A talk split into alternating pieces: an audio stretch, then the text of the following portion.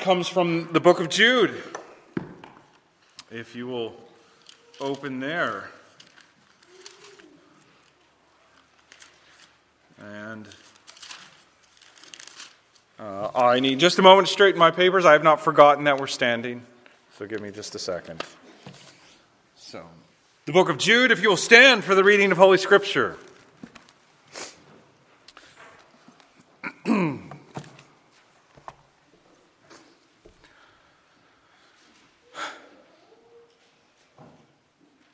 This is God's word. Jude, a servant of Jesus Christ and brother of James, to those who are called, beloved in God the Father, and kept for Jesus Christ, may mercy, peace, and love be multiplied to you. Beloved, although I was very eager to write to you about our common salvation, I found it necessary to write appealing to you to contend for the faith that was once for all delivered to the saints. For certain people have crept in unnoticed who long ago were designated for this condemnation. Ungodly people who pervert the grace of our God into sensuality and deny our only Master and Lord, Jesus Christ.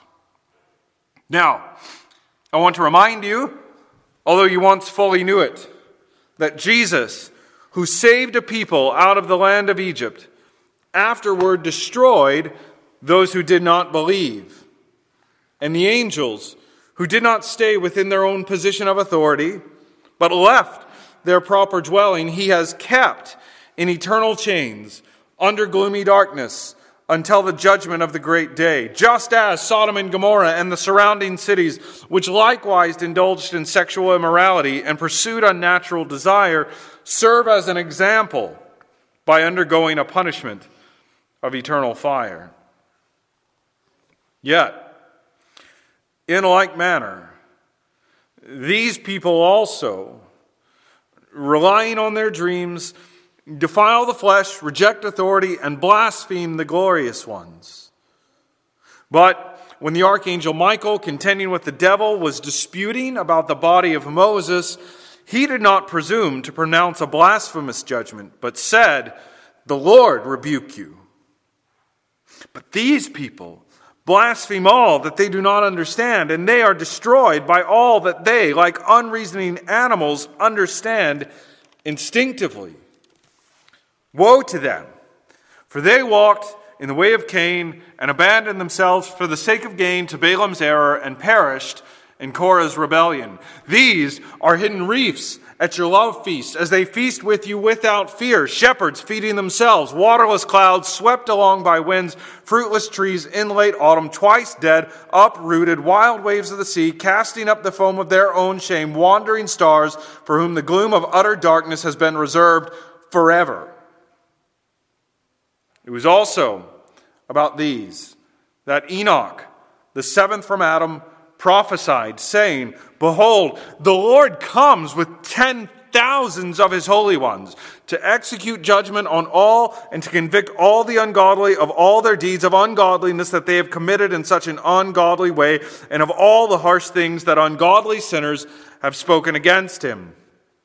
These are grumblers, malcontents following their own sinful desires. They are loudmouth boasters showing favoritism to gain advantage. But you must remember, beloved, the predictions of our, the apostles of our Lord Jesus Christ. They said to you, In the last time there will be scoffers following their own ungodly passions. It is these who cause divisions worldly people devoid of the Spirit. But you, beloved, building yourselves up in your most holy faith and praying in the Holy Spirit, keep yourselves in the love of God, waiting for the mercy of our Lord Jesus Christ that leads to eternal life. And have mercy on those who doubt Save others by snatching them out of the fire. To others, show mercy with fear, hating even the garment stained by the flesh.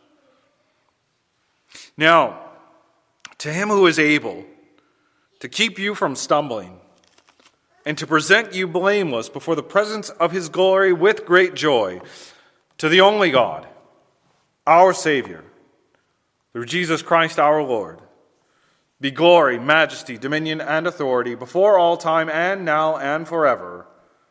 Amen. So far, the reading of God's holy word. We give thanks for it. You may be seated. And as we turn to consider uh, this passage of Scripture again, let us pray for God's help. O oh Lord our God, we are thankful for this little letter and our time in it, even as we near uh, the end of, of our considerations in it, for the time being, at least. And we just pray that as we come to this closing exhortation, that we are to keep ourselves in your love by building ourselves up in our most holy faith, praying in the Holy Spirit, and waiting on Christ's mercy. We pray that we treasure up the fact that we are kept for Jesus Christ, loved by God the Father, that you are the one who holds on to us, even as we walk with you. And so help us in this last exhortation here in this little letter to see the payoff of all of these weeks. That we would indeed know what it means to belong in the love of God and be kept there. Overcome the deficiencies of the preacher, they are many. And bless the reading and preaching of your holy word to bring forth fruit in our hearts, to love you more to serve you better. And we pray it all in the wonderful name of Jesus. Amen. I, if you spent any time on boats, well, you know that, that boats on the open water don't stay in one place on their own. Uh, they drift as currents push them. Even if currents are mild, still eventually they, they carry a, a floating boat away from where it intended to be. Even slowly, even steadily, there's a push, there's drift. And you have to take measures to, to keep the boat where it should be. You have to drop anchor and tether the boat where it belongs. And Jude knew that believers are like boats in that we are subject to the currents of false teaching and temptation that, that push us from where we belong. Left to ourselves, we would be blown headlong into error and sin. We are not strong in ourselves and can be carried into our temptations and, led away from the truth if we are not firmly grounded in the truth of God's Word. And Jude wrote, as we've seen repeatedly, to this church plagued by false teachers who crept into the church and began teaching contrary to the faith that had been delivered to the saints. They, they distorted God's grace and rejected Christ's lordship to, to justify their godless desires for sensuality. They abused their role as leaders to serve their wants, their inclinations, without properly caring for the people of this church. And knowing that the Christian life is, is difficult enough, even without leaders leading us astray, well, Jude wrote to this church about the need to contend for the faith once for all delivered to the saints, about our need to persevere in the truth revealed by God rather than that which we invent in our imagination. And so, most of Jude's letter has outlined the danger of these false teachers. And as a good pastor, Jude did not simply describe the danger and then leave people in it. He provided guidance advice for helpful solutions. And in verses 17 to 23, Jude gave advice about what to do as believers bearing up under the burden of false teaching. And we can see two pieces of application that he offered. There we considered one of these last week, but, but as you'll notice, verse 17 and verse 20 both begin, but you, beloved. With that word combination even more prominent, actually, in, in the original.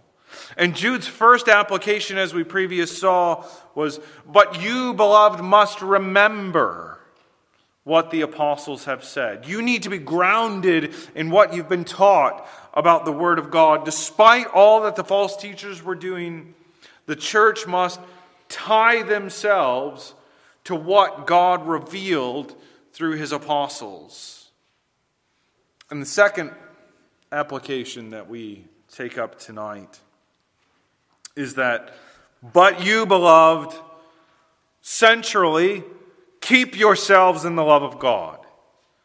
Jude exhorts us uh, to a twofold contrast who are devoid of the Spirit, then. First, we must be a remembering people, not an inventing people who come up with our own religion, our own ideas about God, but, but a people who remember what God has said, clinging to His revelation. And secondly, we must not be like boats pushed around by the current, but must be anchored in God's love, in that spot of God's tender provision. So, we're thinking tonight about how how we can be anchored boats fixed in one single place the location of God's love. And the first part of verses 20 to 23 tells us about how to keep ourselves in God's love, and then the second part tells us about how to treat those who are not well anchored. And so, our main point is that we, we keep ourselves in God's love by leaning on God's mercies and gifts that come through Christ. We keep ourselves in God's love by leaning on God's mercy and gifts that come through Christ. Our three points tonight are our requirement, our resources, and our response. And so, first, let's think about our requirement. If somebody, if somebody handed you a, a photograph of a collapsed building and then told you well, it's your job to repair it. you likely have two important questions. First, you're wondering, well, what happened? And secondly, how am I supposed to fix it? You need background info and you need some steps to make things better. And we find ourselves in a similar situation as we have worked through Jude's letter. He handed us, really, in this epistle, a literary photograph of a collapsed building. Right? The false teachers were an absolute disaster and threatening to make the rest of this congregation crumble. And throughout this letter, he's recounted what happened. These godless teachers have crept into the church and tried to lead people away from the truth. And so that's what happened the background info. And now, Jude informs his readers of, well, their required tasks. How to go about the repair. And it's to keep themselves in God's love. Now, in light of what Jude has said throughout about these false teachers, this task seems daunting. Almost like rebuilding a collapsed building without any advice. If they were if these people had been taught poorly by their leaders, they would need help to know what it means even to keep themselves in God's love. And thankfully, Jude provided that advice so that his readers, as well as God's people today, have knowledge of how to keep ourselves in God's love. Now, sometimes uh, we overlook important things in the Bible because, because we don't notice what the main point is. I, I don't really like uh, thinking, I don't like mentioning Greek stuff. I kind of like just hanging with the, the English Bible because you should trust our good translations. But, but this section was actually the, the reason why I started uh, giving us our own translation at the beginning of this series because there's a, a few things that are harder to spot here. So, uh, in Greek, main verbs and supporting verbs are really easy to distinguish. They're, they're marked differently, and that's not always obvious in English, the best we, we try. Uh, so, here in verses 20 and 21, the, the leading exhortation is, is keep yourselves in the love of God. That's the main phrase right there. And this is our requirement. This is what we're supposed to do.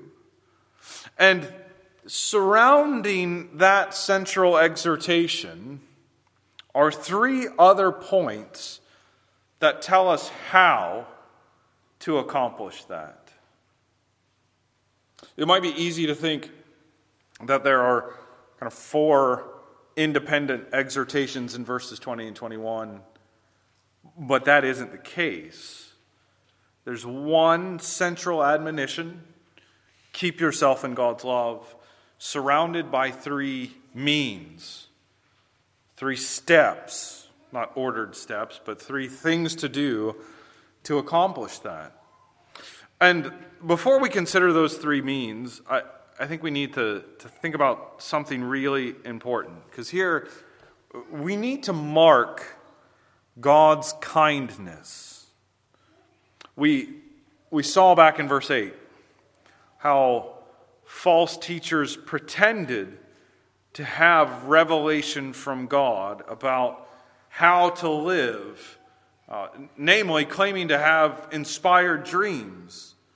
Right? Even if true, which it wasn't, it would be difficult for, for Christians in the, in the ongoing aspects of the Christian life to, to wait on, on these needed coming dreams. And it would be hard on us as, as we wonder if we're correct in thinking that one dream came from God and compared to another. When you rely on your dreams to, for the Christian life, well, there's a lot of mystery and uncertainty. That really is complicated and hard. But whereas false teachers had, had made these claims about revelatory dreams and that fade so quickly and cannot be seen by, by everybody, well, God has put his instructions in writing. He's left them to us. They aren't ethereal. They're right there for you to pick up and, and see on the page. Whereas false teachers had made this church, and so many do this today, false teachers made this church dependent on them as the source for direction in walking with God. Jude put God's own words on paper. He wrote it down and put it in plain words so that God's people wouldn't be left in the dark and wouldn't be left guessing about how to pursue God, not just now, but into the future. Here's what you need to know. And so God is kind, merciful, and good to his people because he doesn't leave us guessing. There are things that we can know that that we can never know about God. He's beyond our full comprehension indeed. And there is uncertainty and gray areas in the Christian life.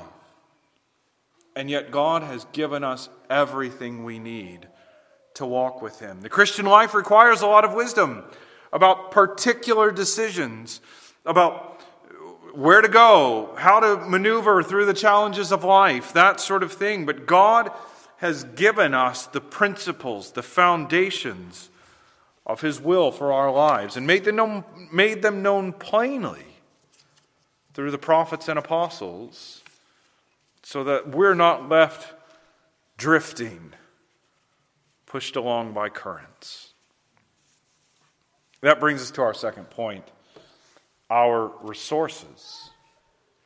Our resources. So as we as we think about how would we repair a collapsed building as we as we consider our need to keep ourselves in the love of God, we should, we should look at the methods that Jude left to guide us. Jude not only told us our requirement, but told us our resources for the task. And I think the first thing to note is that a lot of people are going to jump to think keep yourselves in the love of God means, well, do your best. If, be good enough. And that's how to keep yourselves in God's love. That's how to maintain God's love for you. And I think the first thing that we need to note is that assumption has nothing to do with anything Jude says right here. Because let's look at them. Right now, each one of these little three uh, resources in verses 20 and 21, um, it's fair to add the word by in front of it. So, our first one how do you keep yourselves in God's love? By building yourselves up on your most holy faith. Now, I know the ESV says in, but the idea is that our faith is that once for all delivered foundation on which we build. This particular point is not about learning more about our faith, but about but that as we as we go forward in the Christian life, it must be built on the foundation of what has been given through the apostles. And so, we start with the premise of Christ. Christ who has redeemed us, set us free from the, the curse of the law, and also set us free from the power of sin to enable us to serve Him. We start with that foundation. We don't build the, li- uh, the Christian life next to, but on that foundation. When, you, uh, when you're making a sandwich, you put down a piece of bread, and then where do you put your fillings? Do you put them next to that piece of bread? No. You put down a piece of bread, you put it on, your fillings on your bread, and then you close it with another slice, right? You don't put down that bread and stack chicken and lettuce or whatever next to your slices. And the same is true in the Christian life, right? We, we don't build next to Jesus Christ. We build upon the foundation of Jesus Christ, not apart from Him, not next to Him, on Jesus. No one else can support us. So, why would we look to another source?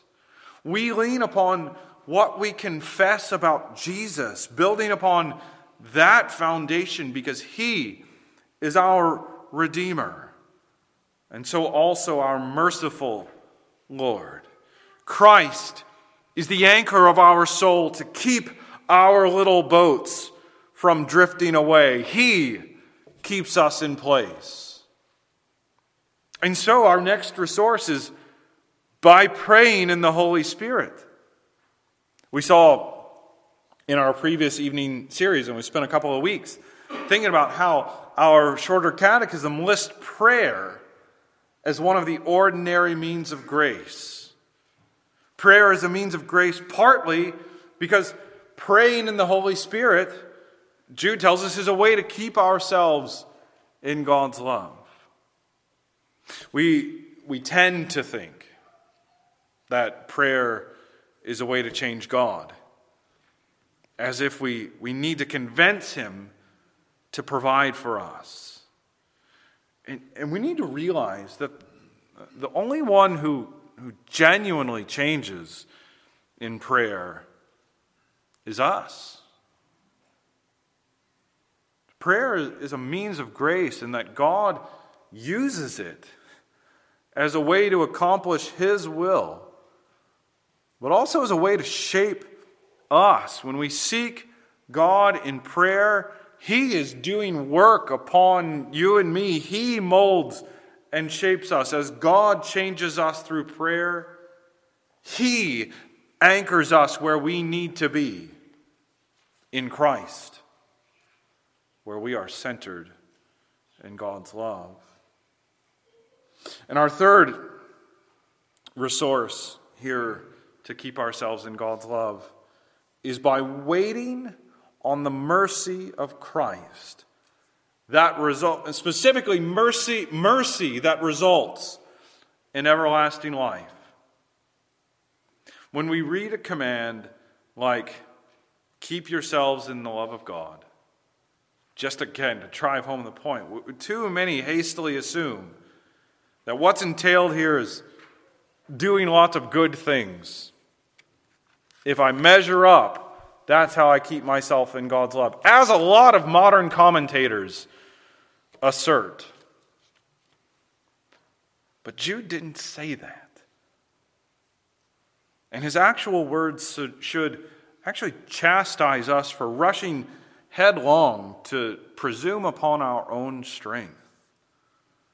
The means that Jude outlined are building on the foundation of Christ, praying, and waiting on God's mercy.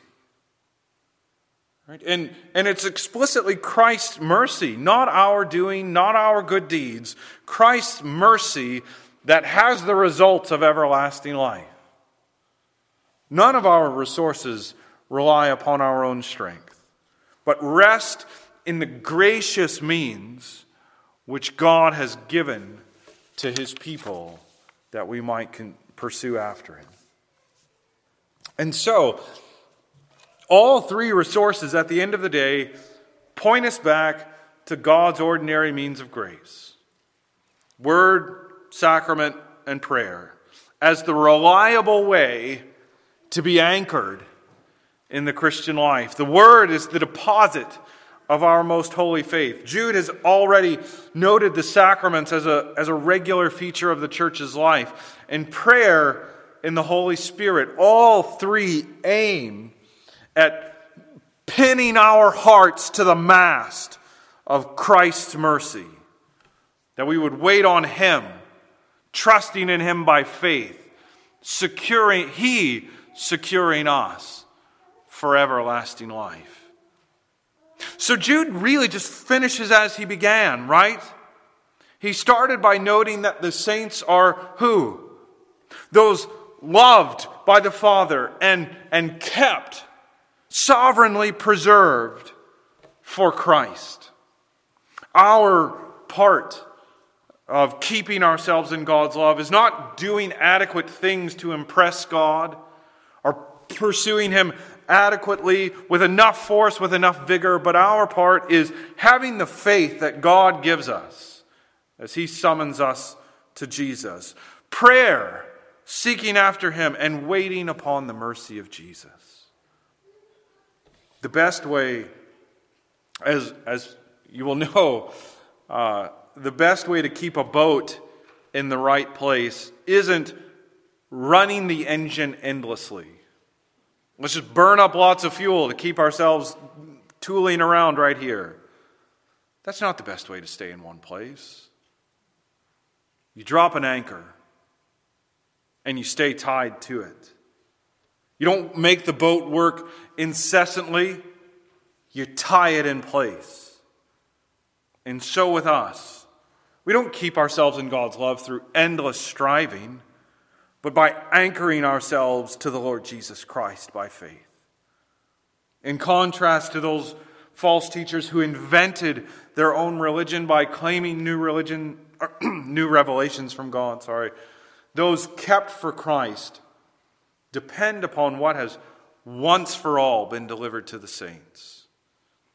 Our resources to keep ourselves in God's love all flow from God's immense, unending grace and his provision for us in Jesus Christ.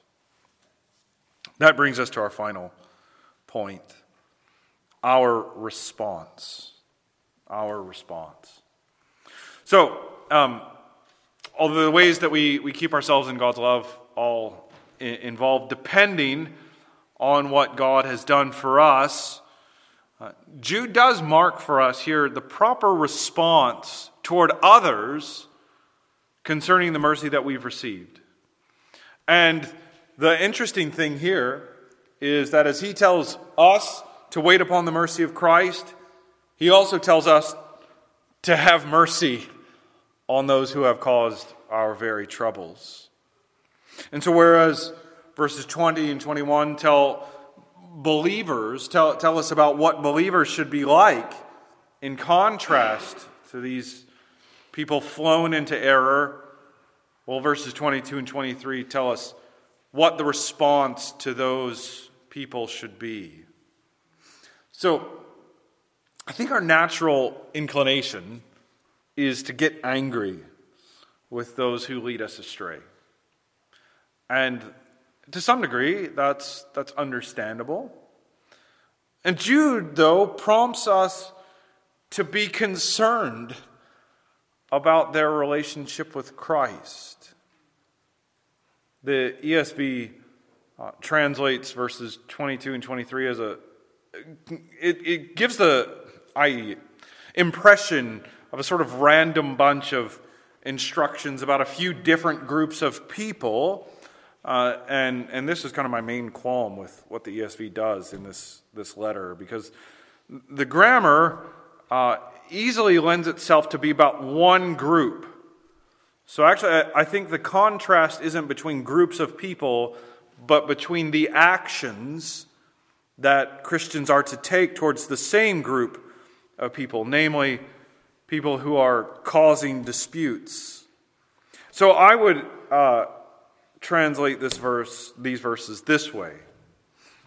So further, on the one hand, have mercy on those who cause divisions by disputing, but on the other hand, save them by snatching them from the fire, and still have mercy on them with fear, despite hating even the garment that has been soiled by the flesh. And so there's this note here in the ESV about those who doubt, but, but the word there is the same as up in verse 9, where, where the devil was, was in dispute, right? And so, so I think this is about the need to have mercy on those who are at variance with the church namely the false teachers. The, the exhortation to have mercy uh, isn't a blank check for them to do anything, obviously, given the, the nature of, of Jude's letter, but, but it is an exhortation that rather than full on discarding them, there's a need to, well, think about their salvation. They are hanging over the fire. And so Christians need to be ready to, to do what we can, namely present the gospel and, and pastor them, to pull them away from that danger. And in, in contrast to the false teachers who, who participated even in the Lord's Supper irreverent, irreverently, without fear, verse 12, the mercy that Christians show to those who wrong us is specifically with fear or it's mercy that has respect for God. It's not mercy that allows the godless to continue in their ungodliness, but reverent mercy that exhorts the ungodly out of their sin. I think there's a interesting point here to well, so we also saw how Jude has appealed to in verse 9 to Zechariah 3 about the the confrontation between God and the devil. And he alludes to that again here, just as Joshua in that chapter stood in filthy garments, but God clothed him in clean vestments, so too we ought to hate how we can stand before God stained by sin. Rather, we need to long to stand before God righteous, cleansed in the garments that He gives us. I think there's a interesting thing to note here because, because Jude has started this letter by, by talking about how these false teachers are marked out beforehand for condemnation. And then he turns around here and says, Well, work to see them come to the gospel. And that gives us humility in the church, doesn't it? Because actually, we never get to peer into the decree of God. We never can, can open up somebody's heart and spot regeneration. We work on the basis of credible professions of faith. There will be people in the church who live out of accord with that. That's what it's like to be in the covenant community. And Jude tells us, well, don't presume that somebody's unregenerate. That's not your business, even if God has marked them out beforehand for condemnation. You be about the business of what the covenant community is supposed to do preach the gospel, exhort them to faithfulness, and give Christ to them. And so Jude made it clear that the, the way to do that, the way to, the way to keep ourselves in the love of God, the way to put it before others, is to lean upon the mercy of Christ. Only Christ's mercy results in everlasting life. As sinners, Christ is the one who has taken our filthy garments from us. He was clothed with our sin and died on the cross to bear our curse. But he rose from the grave because he lived the perfectly righteous life. And as believers, Christ gives that robe of perfect purity to us so that we stand before God spotless, without blame, as Jude will close this letter. And so Christians are people who know what it need, means to need mercy. And so we wait with expectation upon Christ's mercy in our times of need. He has won the right for the basis of mercy for us. And therefore, we can depend on Him to give it to us. Well, because we know what it's like to need mercy and know what it's like to receive it, we're also remade to be able to extend it to others. The church can be the hardest place to put up with those who cause divisions and dispute. And we can often see that, that very serious matters are at stake in our disagreements. At other times, well, we have to admit that we are just plain set on our preferences. Regardless of how extreme our disputes may be, those who wait upon Christ's mercy are called to give mercy to those at variance with us. There's all sorts of things we disagree about, right? You know, Bible translations, music, something genuinely theological. In all cases, we are to have mercy in reverence for God, looking to win those in the church to the truth. And none of that is disconnected from our place in Christ. We don't have mercy in order to pry mercy from Christ. We have mercy on others because Christ has so richly poured his mercy into us that we, we run over. We can overflow with more than enough mercy to give to someone else waiting to see Christ in mercy and, and praying, well, that everybody will be there with us, tied to the right spot, anchored to the Lord Jesus. Let's pray. Father God, we easily feel tossed about in the world, in the Christian life, and we ask that this is a reminder of what it means uh, to be stilled to be kept, and how we keep ourselves, that it means to lean upon the mercy of Jesus, waiting for Him, looking to Him, seeking after Him, because He is the one who is able, even when we are not. And when we see how kind He is to us, we ask that it helps us to know how to respond to others and bring others to know Him. We ask it in his name for his sake. Amen.